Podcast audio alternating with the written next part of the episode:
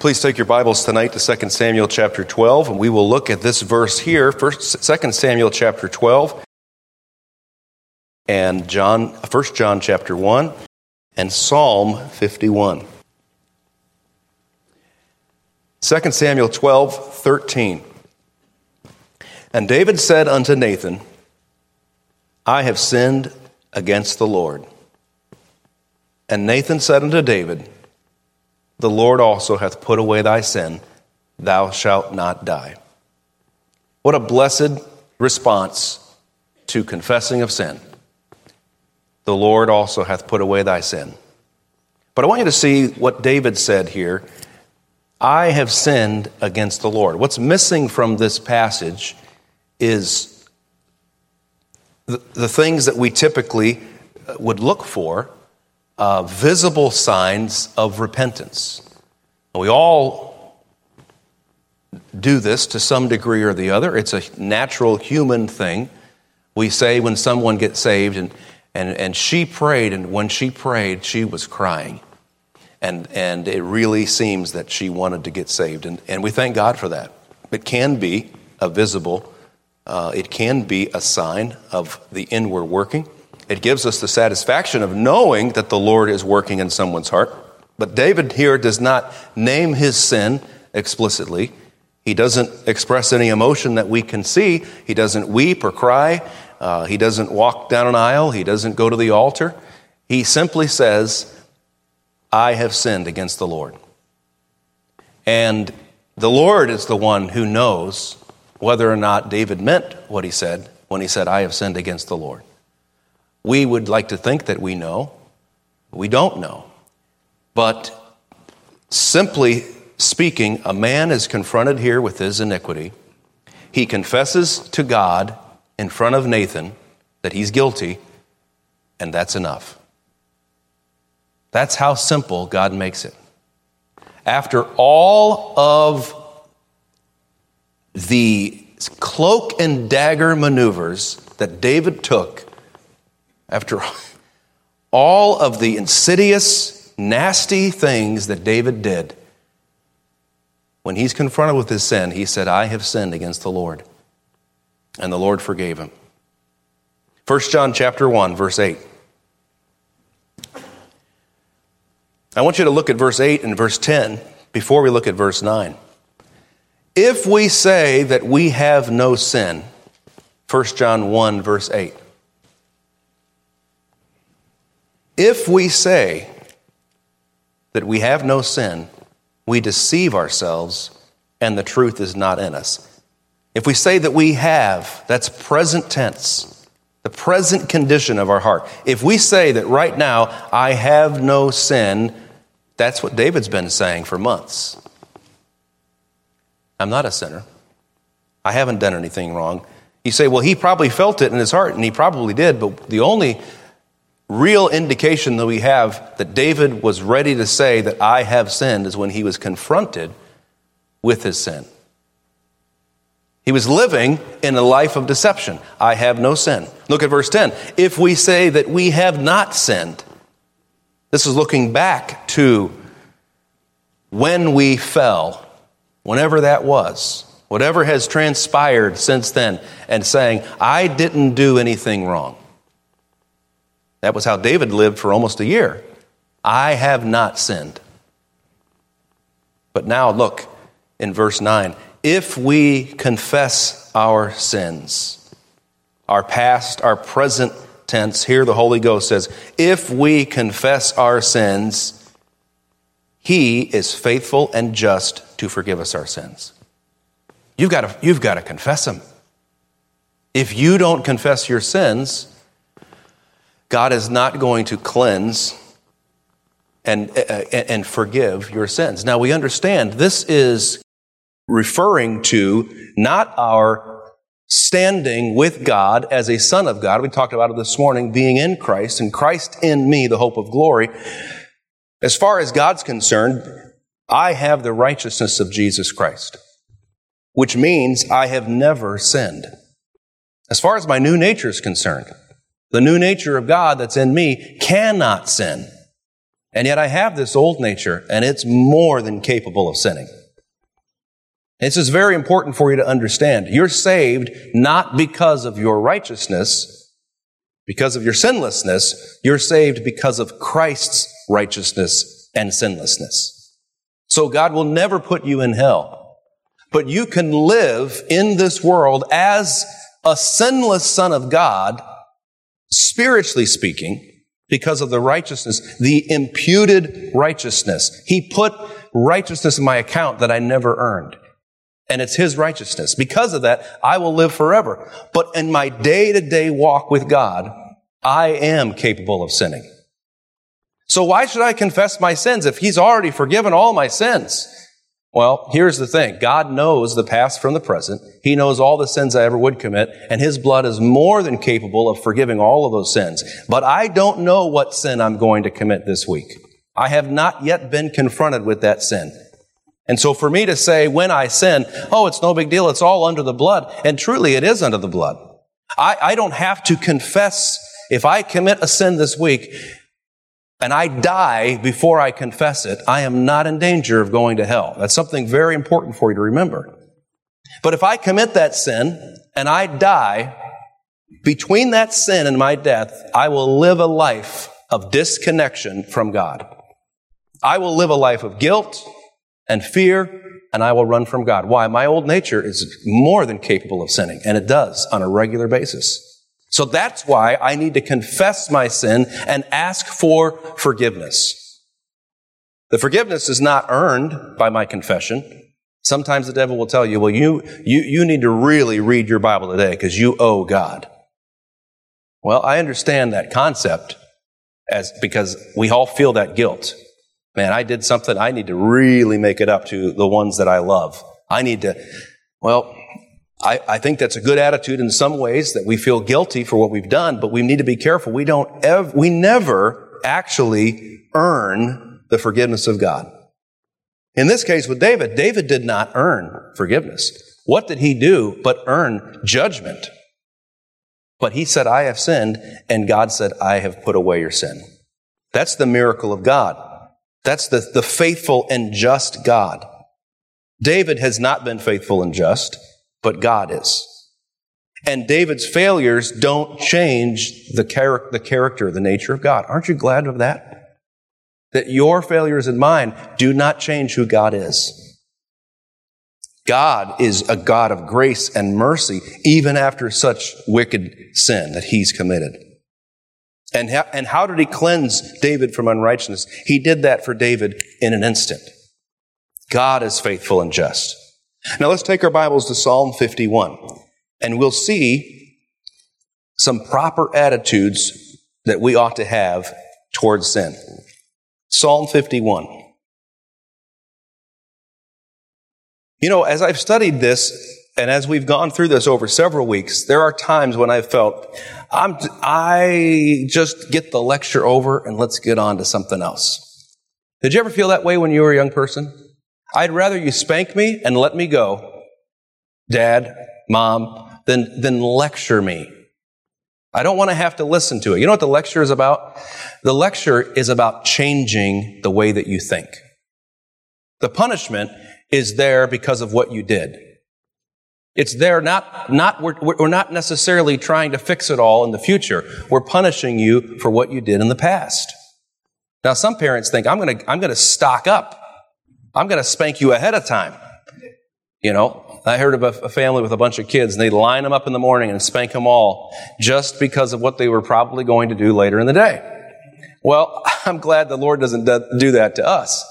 Uh, we, we are not punished. The punishment, the, the retribution or the, the consequences of our sin are not to teach us what we should do. They're to teach us what we should not have done.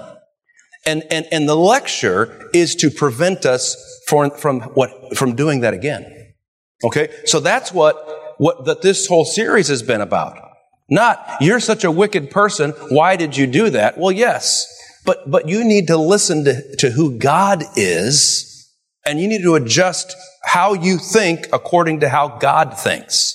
And hopefully it will result maybe not in being sinless, but hopefully it results in you sinning less. Now, look what he says in Psalm 51. Do you have a, a heading there before verse 1? I have a heading. It says, To the chief musician. What, what David is about to say is going to be, be for use in public worship. He gives it to the music director. A psalm of David when Nathan the prophet came unto him after he had gone in to Bathsheba. He wrote a song about this. He wrote a song about his confession that we just read in chapter 12 of 2 Samuel. He wrote a song about it. Now, you know, a lot of times, and maybe it's for good reason, when someone sins, we, we, we say, conf- confess it to the extent that it is known. Well, the only problem with that is you really don't know to what extent it is known. And if you try to say, and I'm not suggesting that you stand up in front of the church and tell them all of the secret sins that you have, but, but I want you to think the opposite is dangerous as well. The opposite of, of everyone knowing is no one knowing about it. David, as the king, did some things behind closed doors. He did some things through secret communications that no one necessarily had to know other than Joab, but sin has a way of leaking out and you don't think anyone's bothered by it. The better question to ask is not, should I tell everyone, but should I, but should I be willing? Am I willing to tell everyone what I did? Well, I don't think people need to know. Well, maybe not. But what, what's keeping you from wanting people to know? Would it help you to stand up next Sunday and say, here's what I did this week. Oh, we're not talking about sins in the future. Let's talk about sins in the past. Would it help you to stand up tonight and say to everyone, this is what I did? Well, I don't, I don't think, I don't think, we're, you know, we're supposed to confess our sins before. I understand that. What I'm asking you is, would you be willing for other people to know what you did? I'm not suggesting that you do it. I'm saying there's something in our hearts that says, nobody's business what I did. And if we're not careful, that little something is nothing more than pride. It's self-righteousness. Saul said, I have sinned, yet honor me now in the presence of the elders, in the in presence of God's people. He didn't want to go before God's people and say, I have sinned. He wanted to go before God's people and worship with everybody in Israel. Just say it privately to, to, to Samuel, I sinned. Listen, this is, this is something in Baptist circles that's, that's, it's not very common to hear people admit that they are guilty of sin. And partly it's true. There's only one mediator between God and men. We know that that's true. And so in, in some ways it's good for us, but if we're not careful, we hide it and we think God is somehow this video game that we can continue to reset and reset and reset. And I know I failed that level and I know I never, I keep messing up on that level, but I just reset and everything. It's like it never happened. Your sin happened to Christ. It is a serious thing. We live in a world in which nothing is sin except saying that something could be a sin. That's a sin. We've got to remember, if it would, if it would embarrass you for someone else to hear it, that gives just a little picture of how God feels about your sin. It really bothers him. It really does. Now look, at, look what he says to the chief musician. So there's no more secrecy. There's no more cover up. He, he, he's going to talk here about the testimony of the mercy of God in this psalm, but, but he pulls back the curtain and lets everyone see his sin. In verse one, he says, my transgressions at the very end. Verse two at the end, my sin. Verse three at the end, my sin. Verse four at the beginning, I sinned. David is showing us the proper attitude towards sin. Now here, here are the attitudes. Here are four attitudes. We'll look at just verses one to four. Four attitudes that we ought to have towards sin. Look at verse one. Have mercy upon me, O God, according to thy loving kindness, according unto the multitude of thy tender mercies, blot out my transgressions. David said, I'm a transgressor, standing in the presence of the most holy God. Justice, law, and wrath if God exercises those, and he is well within his rights to do so, if he exercises justice law, I'm done. It's over for me. I will be destroyed. So what does he do? He pleads for God's mercy and God's loving kindness. He's begging for it. He's begging for God to, to show, why? Because it's his only hope. That's the proper attitude Number one, proper attitude towards sin. My only hope is the mercy of God. Not, my only hope is that no one finds out. My only hope in being forgiven of sin is the mercy of God. Now we understand this. We, we collapse the entire drama into one thing. Just ask Jesus to forgive you. But, but do you, do you realize why God can forgive you and I? Because Jesus Christ suffered the most horrible death possible on the cross because of those sins. So I can look at God and say, God, please forgive me. And I know that He will, but why will He? He will forgive me because instead of judging me for my sin, He shows mercy on my sin. You know, you, ever run into a, uh, a situation, or hopefully you haven't been involved in where there's adultery in uh, between a, uh, in, in, a marriage.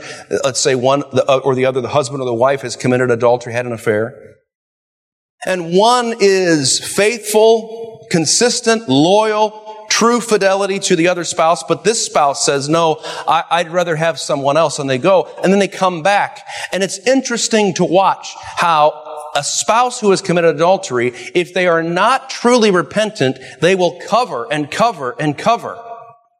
But a spouse who is truly repentant will come back and say, I'm wrong. I have no reason to, for, for you to do anything other than judge me and, and completely get rid of me if you wanted to. I'm only begging for mercy. You see, the reason why we don't beg for mercy is because we think that there's something between, like, there's certain things that you don't even need the mercy of God for. Why? Because we all do it. Am I right? Am I right? Right? Am I right? We all do it.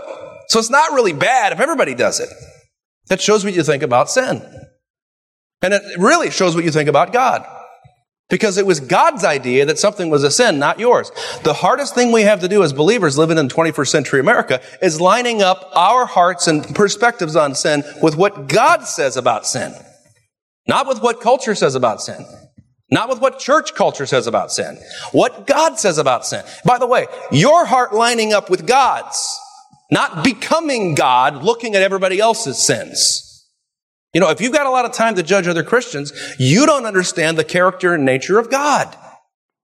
If your whole idea is, well, uh, you know, I'm okay because I'm not doing what they're doing, then you're really not looking upward, you're looking around. The attitude number one is this My only hope is the mercy of God. And if God doesn't show me mercy, you say, Well, I'm saved eternally. Yeah, but isn't it true that in some cases the Lord said that people's lives were cut short as believers because of their hardness of their heart towards God? Isn't, isn't it true that in some cases people lose their livelihood, they lose their, their, their reputation, they lose their respect, they lose everything. And, and until you recognize that that's what you deserve, you say, well, for which sin? Adultery? Well, in David's case, it was adultery and murder. But, but isn't it true that if you offended one point, you're guilty of all the law? Isn't that interesting how we have lists? And as humans, we have to have lists. I'm glad that you don't get uh, ostracized from your culture or community for speeding. We'd all be in trouble. Right? I'm glad that there are levels there. But as far as God's concerned, He, he said, I connect them all in a chain. Why? Because why would I say this thing is such a horrible sin? I could not forgive that. There is no, there is no forgiveness for that. But this one's okay. I hope you do it and I hope you enjoy it. He said, no, it's all connected. And we understand God has different punishments in the law. But the point is, God doesn't want you to break any of his laws. Any of them. Why? Because he's just mean that way. He's just mean. No, we looked at this last week. The very idea that God only has laws because he's mean and he wants to control you shows what you know about God. God says, I made you and I know how to make you happy and to bring joy in your life, to bring fulfillment in your life. And if you'll follow me, these are the rules that will keep you in that joy and fulfillment. If you say, I don't care, I don't want them, then what you're really saying is, I can make myself happy. I don't need you, God. And the only time we get embarrassed is we commit some major sin or we go too far in our own minds, whatever that measure would be. And then we say, okay, God, I'm sorry. I'm sorry. Please, please keep me from, you know what?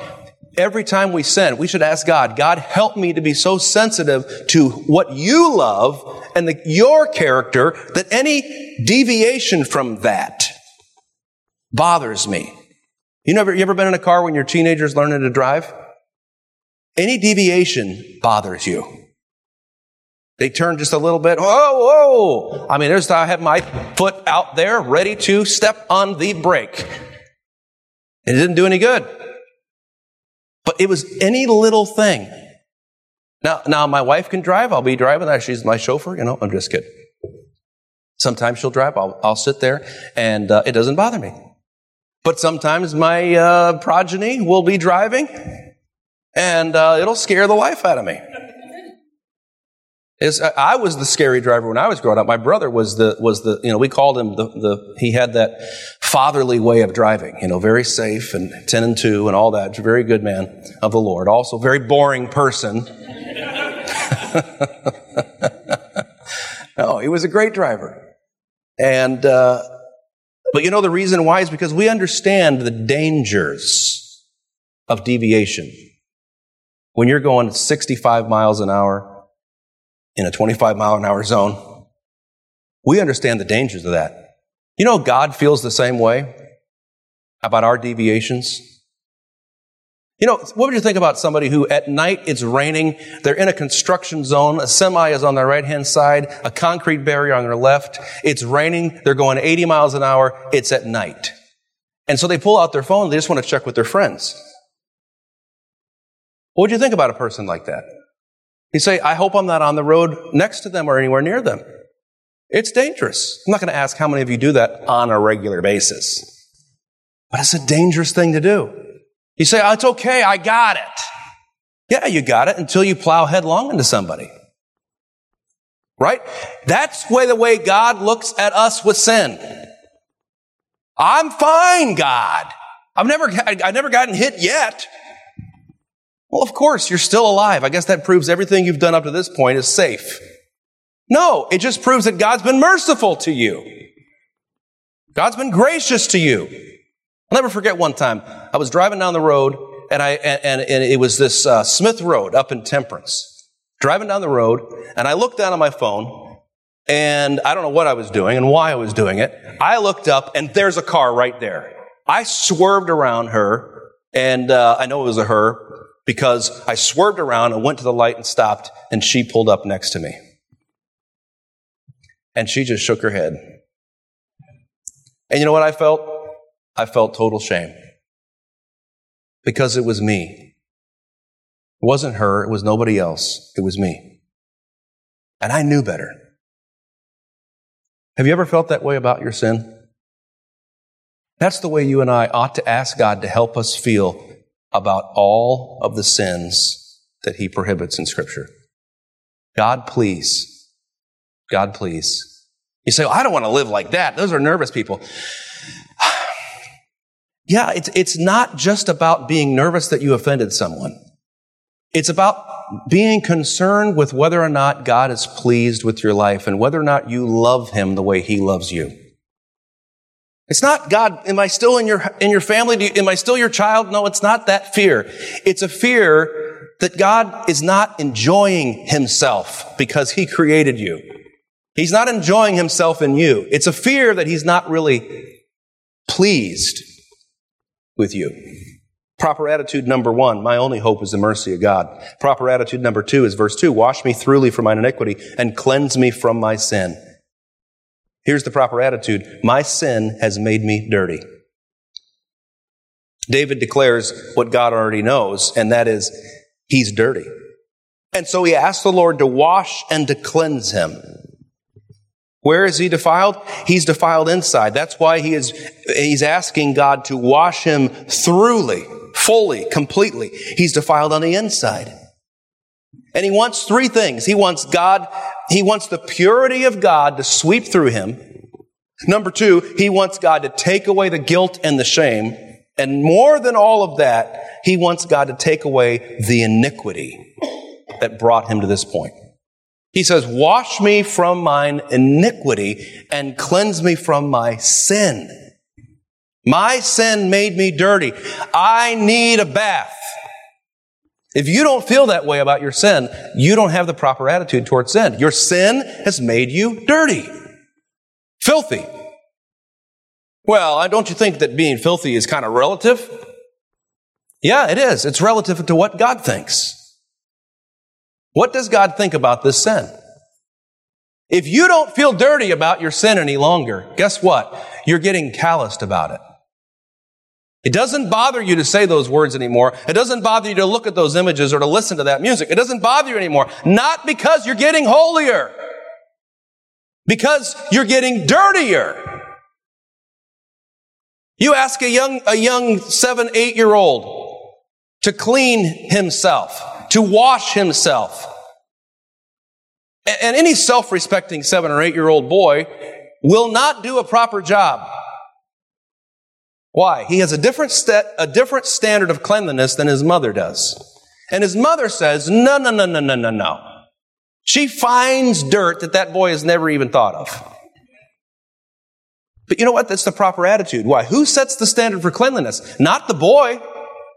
Aren't you glad that your, your, your seven or eight year old boy doesn't set the standard for cleanliness in your home?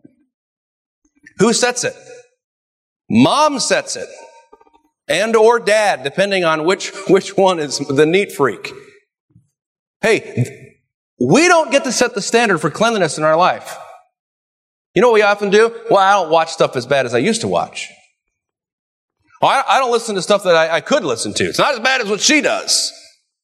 Well, I don't, I don't follow those accounts that, that some people follow. I mean, those are really bad. L- guys, listen. It's good that you see levels of cleanliness. Thank God for that, that you can see that.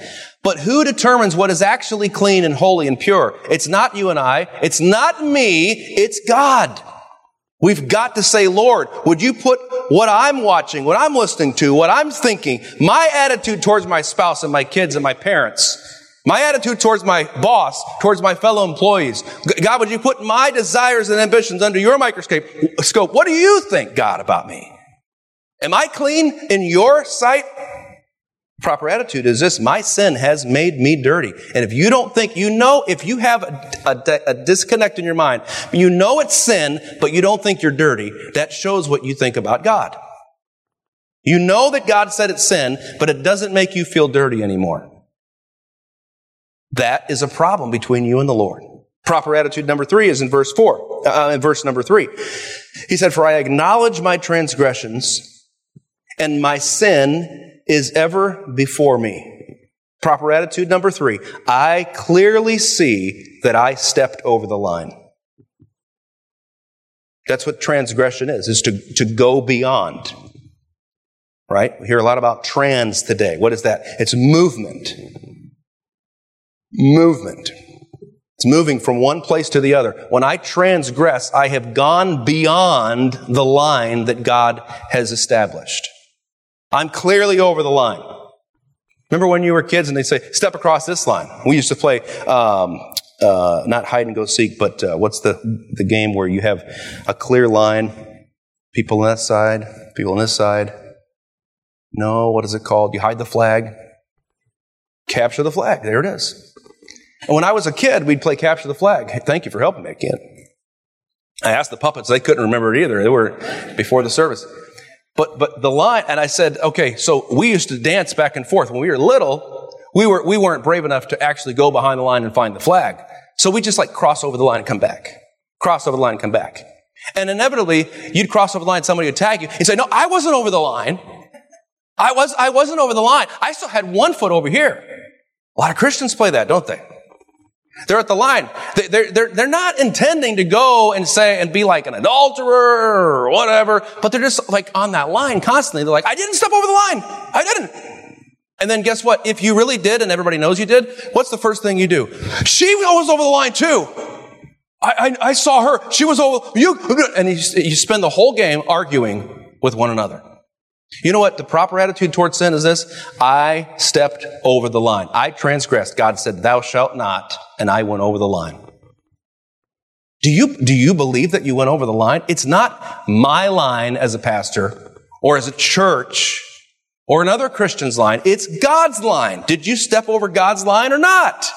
If you did, the proper attitude is to say, I stepped over your line, God. Look, look what he says. I acknowledge my, my transgressions and my sin is ever before me. I can't get my sin out of my head because it really, really weighs on me. He sees his, his, his offenses for what they are. They're offenses committed against his God. And guys, what a blessing, because this is when the light starts piercing the darkness of the heart. Aren't you tired, tired of darkness? Aren't you tired of the weight and the gloom of sin? When you will admit that you are wrong, then the light of the truth of God's word starts to pierce through the soul and you start feeling something you cannot get anywhere else. And that is the life of God himself starting to fill up your heart once again. If we walk in the light as he is in the light, we have fellowship one with another, and the blood of Jesus Christ, his son, cleanseth us from all sin. What a blessing to feel clean again. Wouldn't you like to feel clean again? Wouldn't you like to have a, a heart that is, is washed and is full of light? Wouldn't you like to have that? You say it's too late for me. No, it's not. No, it's not.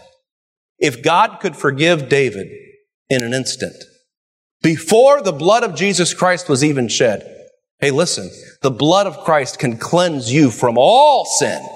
You can get right with God, but you have to recognize that you clearly stepped over the line. Lastly, tonight, verse 4 Against thee, thee only have I sinned and done this evil in thy sight, that thou mightest be justified when thou speakest and be clear when thou judgest.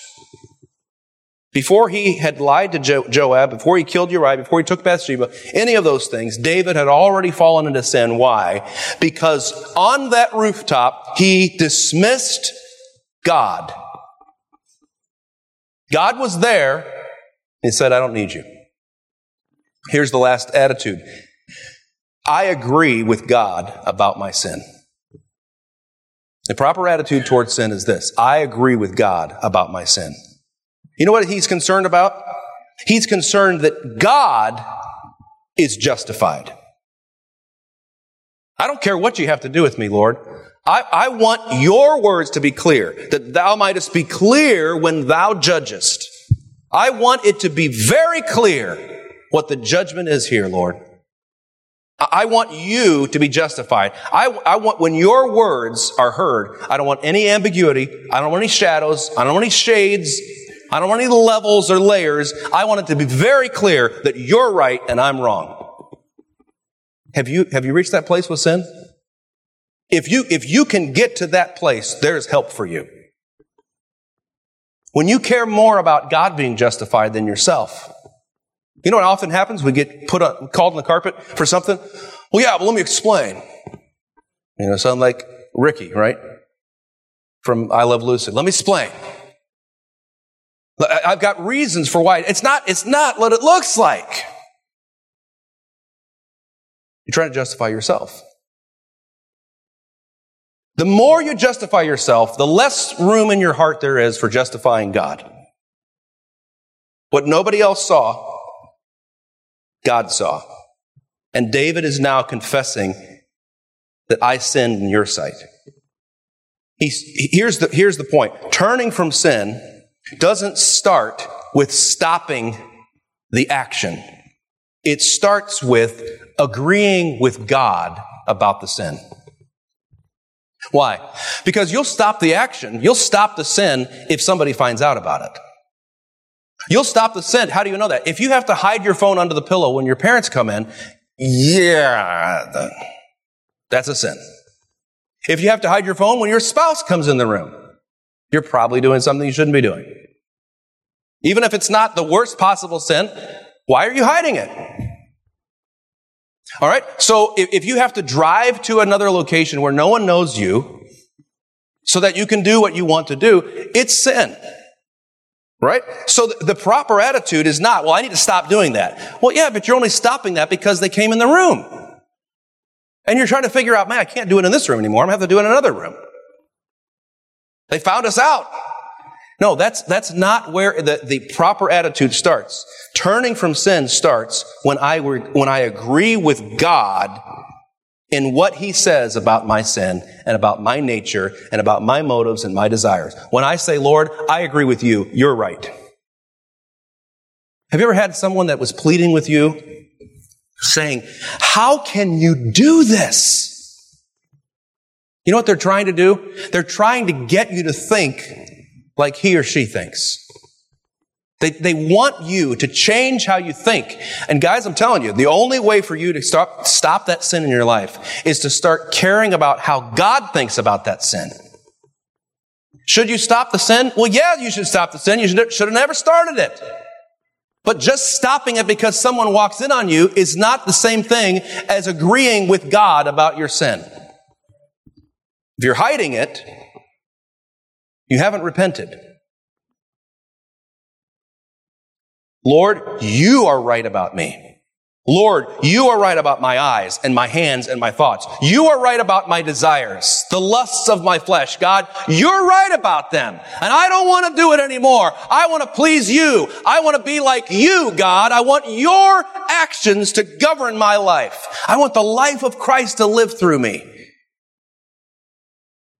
We will fall when we get, we begin to doubt the word of the Lord. David here is finally dismissing those doubts about God's word. What God said about his sin, he's not marginalizing it or covering it or sweeping it under the rug. He's saying what God says, I acknowledge that's true. My doubts about whether God is right are gone. I no longer have doubts about who's right and who's wrong. God, you're right and I'm wrong. What a, what a cleansing thing it is for the soul. What a blessing. Christian, you don't have to struggle for the rest of your life with this sin. You can get right with God.